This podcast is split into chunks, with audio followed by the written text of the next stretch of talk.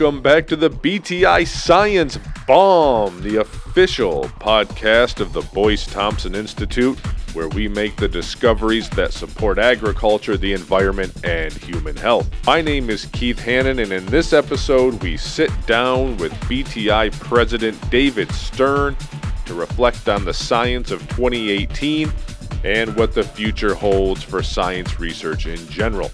David, welcome to the Science Bomb. I'm a regular, Keith. David just returned from California last night, so he was very, uh, very kind to come in here and fight the jet lag and tell us all about some of the great stuff BTI is doing, and especially in this past year alone. Uh, so, uh, one thing I don't know if everyone knows about David is uh, he has a farm of his own. So, uh, tell us a little bit about your your your farm at your house and your your work with the farmers market and everything like that.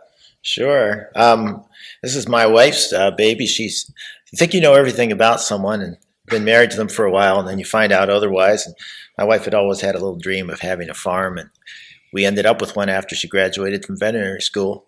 Uh, they talked us into it. If you visit a farm in New York in the middle of August, the sun's shining, the hills are green, it all looks great. And we started off like everybody does with some chickens, and then we uh, went to the cows and the sheep and the ducks and the guinea hens and uh, the dogs and the cats, and I can't remember what else. And we have a we have a small farm. We um, do a lot of work with the sheep, particularly my wife's passion is the fiber. She does a lot of work with the fiber. At we go to festivals, and she has a, a whole I think a whole secret world there that I just see little bits and pieces of. She has admirers, and uh, it's just wonderful to see what she can do with her hands. And uh, just so proud of her. And because we have all this land, I got to scratch my horticultural itch. I've been a gardener since I was a little kid. My mom, and all of a sudden there was 200 acres to garden. so um, that's been fun to fall in love with farm machinery and uh, making your own hay, and then um, raising a few crops here and there, some uh, specialty crops, particularly in the, the vegetables and small fruits. And we had to do something with them. And most people who get into hobby farming don't think about marketing and what you're going to do with everything you raise. And that's how I got involved with the, the farmers market. And uh, that farmers market's a uh, worldwide known farmers market. What's yeah. real special about it is um, that everyone who sells there has to produce their own goods. So no reselling is allowed, and everything has to come within 30 miles of Ithaca, of the market down at Steamboat Landing. And that makes it special. And so we started vending there uh, seven years ago, and all of a sudden, turned around. You've been there seven years, and now I'm the, uh, the president of the board of the farmers market. Maybe. Wow! All right, another president title. you yeah. never have too many of those. I think you can have a lot. Way too many. Sounds like a lot. As soon as the number gets above zero, you got to start questioning your sanity. but they do look for people. Uh, the farmers market is uh, they're they're wonderful people. They they're very creative. The cooks, the artisans, the, the producers, but they're not business people in the sense of running a large cooperative type of business. It's a uh, farmers market's a corporation. It's a for-profit corporation. And so um, I've tried to help them with uh, the planning things, the kind of things I've learned at BTI. And um, they also need to plan for the future, just like this organization, Boyce Thompson, does. And so it's been a very interesting interdigitation of two very different activities, but BTI often talks about the future of food uh, and local food production and new crops, and that's what's being sold at the farmers market. So mostly by accident, I've become involved in two ends of, of what you think of BTI doing discoveries on the one hand, and maybe uh, something more specific and tangible for society on the other end. And I happen to be involved in both. It's just been a it's what happens when you don't bother to plan your life. You can you can be opportunistic, you know. well, we just talked with uh, with an alumnus who kind of had a, has had a similar career path. We're just kind of being flexible and adaptable and seeing where you end up and in the science world. We need to redefine our uh, what a path really is, what the word even means. Right. Yeah. Um, so the, traditionally, you know, we always think of pipelines, and you get it onto the conveyor belt one end, you come out the other end, and you're something. but most people aren't very good planners yeah. uh, because um, life is too uncertain. That's the beauty of it, but also the craziness of it. So if we try to overplan, uh, we usually end up unprepared for what's really going to happen. And I think maybe being a bad planner in some respects. Uh, like when people say, What do you want to be when you grow up? I've never really been able to answer that question. And so now I'm grown up and then some. So, considering that, uh, briefly take us uh, take us on the journey from how you went from a, a little kid who was really obsessed with gardening to now the president of a plant and life science research institute. How do you get from from that to where we are now? Well, I think there's there's two kinds of scientists out there. There's people like me who were uh, born with an advantage. My dad was a scientist, and we call these sorts of people legacies. You know, and, and you'll see an awful lot of people in science who've been around it since they were kids. And obviously, I had some admiration admiration for what my father was doing. Both my sister and I used to go to his lab uh, when we were waiting for him to get ready to go home, and she got into illustration a little bit when she looked through the microscope. I was more interested in maybe the microscope itself. and uh, then my dad became a department chair and, and got involved in uh, some of the upper levels of administration of uh, this University of California. And you know, he was uh, a very ethical person, and he um, he was a, respected for that. How he managed people, how he thought about the whole and not about the parts. I was exposed to all of that. And then when I went to college, uh, I was a pre med, but that didn't really suit me very well. I volunteered in a hospital and I didn't like what I was being asked to do. And uh, then I discovered research, just a lot of people do, through a course uh, taught by a scientist who was excited about how discoveries got made, like to tell the stories. And then, you know, you see yourself in one of those stories. And all of a sudden, I was off to working as an undergraduate in the lab. And as I say, I had all the advantages. I, my dad was a faculty member. Uh, a lot of the family friends were university. So I was able to get through doors quite easily. You know, people knew where they were. Um, of course, you have to bring your own motivation, your own brain to all that. You have to bring something to it. But it was relatively easy for me to get involved. And so I just did science because it was what I liked to do. I was a researcher. I mean, you come into work and um, you never know what you're going to find. And I had a lot of freedom. I was really lucky uh, where, I, where I went to school and what I was allowed to do. And uh, then I got the opportunity to join BTI. It was um, the last interview I believe I did out of a lot of interviews, job interviews in those days. And um, I was just amazed that there was this place where you could come in and no, there was no real teaching. It was really just a research institute. It was focused on plants. And what I did was a plant research. What? Any further questions? You know, I mean, I did move from the Bay Area, San Francisco Bay Area. I was a postdoc at Berkeley and a grad student at Stanford, and and it was a very much of a culture shock for me. People did call Ithaca the Berkeley of the East, but uh, that analogy didn't go very far in those days. You couldn't get a good cup of coffee, at least mm. the kind I thought was good. Nobody knew what an avocado was. I'd grown up around them. Yeah. So it's taken a lot of adjustment. But I think, you know, again, my path to the presidency was uh, one of happenstance. Uh, there was um, there was a need, and uh, I was interested. I was becoming more interested in how the fabric of science is stitched together, not just in what I could do or what people in my lab could do on a day to day basis, but in fact, how did this all uh, get here? Who makes the decisions about where the money's going to go? Uh, where do the big ideas come from? And I knew nothing about any of that, but I'd start to see in action some of the people who did make those decisions at the National Science Foundation and other places. And I guess I became intrigued about that, how one could have perhaps a longer view and maybe a longer term effect, maybe a small effect, but one that was um, that was guided by a longer vision or a bigger vision, uh, thinking at 10,000 feet or whatever you want to call mm-hmm. it.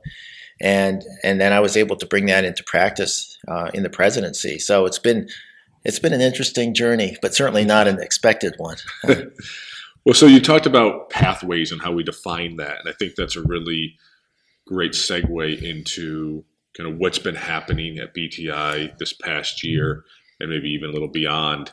And one of those uh, one of those areas is how we talk about uh, postgraduate training, and you've done a lot of work with collaborators on kind of redefining what that looks like. Why was it important for you to kind of consider a new vision for that, and where do you think it it's currently at right now? Are you, are you happy with what what everyone came up with? Are you ever happy, really? But do you feel pretty good about the progress you've made?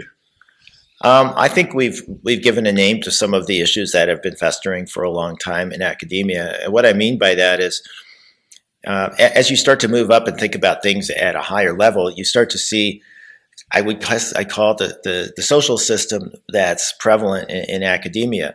And you know, faculty members have this certain status. Um, it's a little bit exalted, but it's also powerful. So there's a huge uh, power differential, if you will, between a faculty person and the folks that work in his or her uh, laboratory group in most constructs. So in a traditional way of thinking about it, a faculty member would raise some money through uh, through grant proposals and so on, and then that work would be done by um, essentially apprentices, you know, graduate students, postdocs, and so on, who would follow the, that that uh, faculty member's instructions. And so there's there's a power differential there. And so what happens is that the the apprentices, if you will. Um, are there to you know perpetuate the career of the faculty member if we think about it in an extreme way and so what is it that the um, who, who's caring about the futures of the, the students, the postdocs? How is their future being uh, managed and prepared for? So I think in some respects, you know, when I was growing up as a faculty member, you know, I went through laboratories and I felt I was privileged to be in those places and, and be able to do what I wanted to do. But I was only passing through. When I left there, I left it all behind and I had to start all over again. And the tools I got along the way, the training I got along the way was whatever happened to go along with the research, whatever was inherent in it. And so I think this this is a, a dynamic that's not really healthy in, in academia because um, it places uh, trainees, if you will, the postdoc students in techs at a disadvantage because their their future aspirations are not being taken into account enough as they go through their research training. And so the the group that I'm uh, the network that I run, the national network called the Plant Science Research Network, is just a grouping of 16 professional scientific societies that's uh, supported by an NSF grant. We wanted to take a look and see what trainees wanted. What could we do for trainees that would support discovery science, that would support applied science, but would also support the career development of the trainees themselves. And so now we get to thinking about what does a trainee need? Uh, what tools do they need that might be useful in different career paths? If we get back to this idea that we don't really know what we're going to become, we need to be prepared to be flexible. What kind of tools, communication tools, management tools, and so on? What kind of tools will help us in a lot of different paths? And as soon as we started writing our reports and thinking about what this was, we realized it wasn't one path. And we started to try to, uh, this is the PSRN, to come up with uh, the right metaphor for the kind of training uh, we were thinking about. And we had all kinds of metaphors. We had mazes, we had labyrinths, we had everything but pipelines. but in the end, our report came up with a subway system.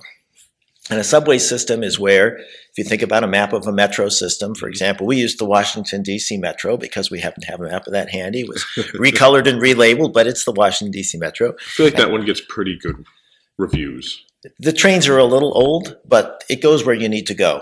I think that's the point of right. it. And there's a lot of stations where you can change trains. So in that metaphor, you come you get on at a certain station. You may come as i did from privilege. You may not come from privilege but there's always a place where you can get on. It might be midlife. It might be uh, from the get-go in life. And then each of the stations represents a kind of training you might want to acquire. It could be experimental training. It could be an internship at a company. It could be uh, a writing assignment. It could be um, something at the national academies where you're a researcher for that reports there and so on. There are many different kinds of experiences and the stations could represent those experiences and at any point, you can get off the train and have a job. So maybe you work in journalism for a while and you get back on at a station, get some more training, and go on to another job. So the idea is there's, there's many paths and they're all connected. And our training can help take us from one path to another. We can get on and off and so on. And that's a metaphor that I feel quite excited about and quite comfortable with. And of course, it's something that people already do, mm-hmm. but they do it. Um, on their own initiative. They have to figure out what the paths look like, what the training opportunities are. They're not warehoused anywhere. They're not accessible. It's hard to get funding to do those trainings. So the idea that of our report is that this sort of a very flexible system should be formalized and made available and very broadly. And especially if it comes with funding, we'll bring in a much more diverse cohort of people, not just people from privilege or money who can afford to take chances and to move different places in life to get on and off the train, but in fact, people who otherwise couldn't do that. And we want to make it available to them. And so we've been exhorting uh, funders, funding agencies to think about different ways of allocating resources to trainees so trainees can choose how to get trained. And so they don't have to go where the money is exclusively and get trained in whatever way would happen by joining that group, that lab, that, that organization. that makes any sense. So we call it trainee centric training. Mm-hmm. It's customizable, it's modular, and it's directed towards a person's uh, individual career aspirations. And of course, that's what we're trying to do at BTI. We're trying to do that through our education outreach department and through other resources we have here. Through some of our donors, really support it. And the idea is that BTI is a career stop. It's not just a place where you do some science and get out. It's a place where you build your skills. And the skills can be built for the high school interns, for the undergraduate interns, for our postdocs, our graduate students and technicians, and even in our research support staff. I don't care who it is, they should come out of BTI being a more complete and prepared person than they were coming in. If we don't do that, we're not doing our all of our mission. So that you know that vision is, uh, as you called it, you know, kind of trainee centric. Uh, it's a lot about the development of the individual. But I know you also spend a lot of time or have in the past looking at kind of the future vision of research in general. What does research look like in various uh, budgetary scenarios or you know demand scenarios? I think we talked a little bit about that last year. But does it does this you know uh, opportunity for the individual also support kind of the flexibility that's going to be needed in the future mm-hmm. for the general for the general industry? That's a great question. So before we uh, the PSRN did any work on training, we did have to look at the future in a much bigger way, and so. Again, these were just things I've been taught. I've been uh, fortunate to be around them and to learn them as president. And, and so one of these was essentially strategic planning. Mm-hmm. Strategic planning and the way I was first exposed to it made certain assumptions for the future, let's say three years or five years out, and then one worked towards those assumptions. But what if the assumptions are wrong? And by the way, they almost always are. so I was, uh, I took a course at one point, out a mini course on st- scenario planning, which says, the heck with it, the, the future is uncertain, let's embrace that. And so, again, I don't want to rehash what we did last year, but we allow ourselves to place uh, plant science as a very broad discipline into four different futures that we might encounter uh, in this country and around the world. And the differences in the futures were depending on things that literally are out of control of scientists, like uh, public attitude towards science, the, the federal budget, um, you know, climate change, things that we can't really control, but they do influence our ability to do business. And what came out of those scenarios, which are very different, and they're deliberately very different, is that there's some elements in them that um, are common. And, and, and some of those are what you mentioned in, with your last guest, for example, flexibility and adaptability. So, in all of those scenarios, it's really important for scientists, for plant scientists, and probably well beyond plant science, to be able to rapidly change their skill sets and what they do um, to take advantage of emerging opportunities. And so these kind of modular training is a derivative of that because if we're going to be flexible and adaptable, we can't commit five years to learning something. Five months, yes, five years, no. So they're really two sides of the same coin. It's just implementing training um, in view of an uncertain future. And part of that uh, kind of embracing uh, a new path is uh, a new initiative we're trying here with what we're calling a faculty cluster hire. Tell us a little bit about what that is, what that means, and what was kind of the impetus for going down this road. One of the more interesting exercises we conducted in this in this visioning of training was we, we had two workshops, uh, one year apart, and the first one was dominated. I'm talking about in numbers by by faculty and upper administration, and the second one was all trainees, all postdocs and students, technicians, undergraduates. And they came up with one of their ideas, which was really cool. They called was a virtual laboratory. A virtual laboratory is not a laboratory that's not owned by quote unquote by one faculty member, but is owned by a bunch of them. And they share this project and they share this laboratory. I got to thinking about that. And then we went into strategic planning with BTI last year um, this idea again of collaboration came up how central collaboration is to good science. And how do you really get collaboration going? Is collaboration just who you run into in the hallway or by the coffee pot or is collaboration something that you plan for and you design around? And we decided to design around collaboration. And rather than bringing in scientists one at a time uh, let's say you hire person a this year person b three years from now and hope that they collaborate down the road we thought, what if we brought them all in at once? What if we brought them in as a team from day one around a collaborative idea? and earlier this year, we made a first foray into that. We called it team hires, and that didn't quite work out the way we wanted. We came back with an ad for cluster hires, where uh, in the end of the day, we had a very large pool of talented scientists, extremely talented, very international, from eight countries. We had over 100 applications. They were really interesting people. We brought in um, eight women and five men all in one day. And they had a symposium and they presented short talks and they mixed with each other and we provided opportunities for them to vision collaborative projects on the second day.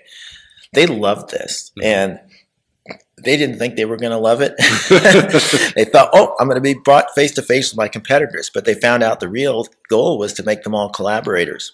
And a lot of that is how we set up the mechanics of the hiring exercise. So right now, we're waiting for proposals for uh, proposed clusters to come back to us from these 13 scientists. I've seen it two of them so far, but it's well before the deadline. Um, so I expect so no pressure if you're watching. no pressure if you're watching. we're really excited to see your ideas, and uh, and and what we're planning to do in January is bring one, two, three potential clusters back to BTI, and let's talk about how you view your your collaborative future. And our goal is to land two or three uh, really exciting young scientists here at BTI and diversify uh, our faculty, which is uh, we're top heavy, and, um, and, in a new way, in a really novel way that I think is very, very exciting. And it's exciting to the applicants too because they don't feel they're going to be judged as uh, icons of science, as people who need to be important individuals, but in fact as people who are collaborators from day one, people who love to work together with each other on bigger ideas than they could work on by themselves. And I'm just excited at how this is playing out so far, but I'm a little like a nervous father at the same time. you don't want it to fail. Yeah. but if it does, we'll try again. So Well, it's really interesting, you know, to watch the kind of behind the scenes of research evolve and you know what you're doing shows how you have to rethink what you're doing outside of the lab to ensure the best within the lab moving forward and I think sometimes we get so caught up in, oh, what's happening in the lab? What's coming out of the lab? What new technologies, new discoveries are coming out of the lab?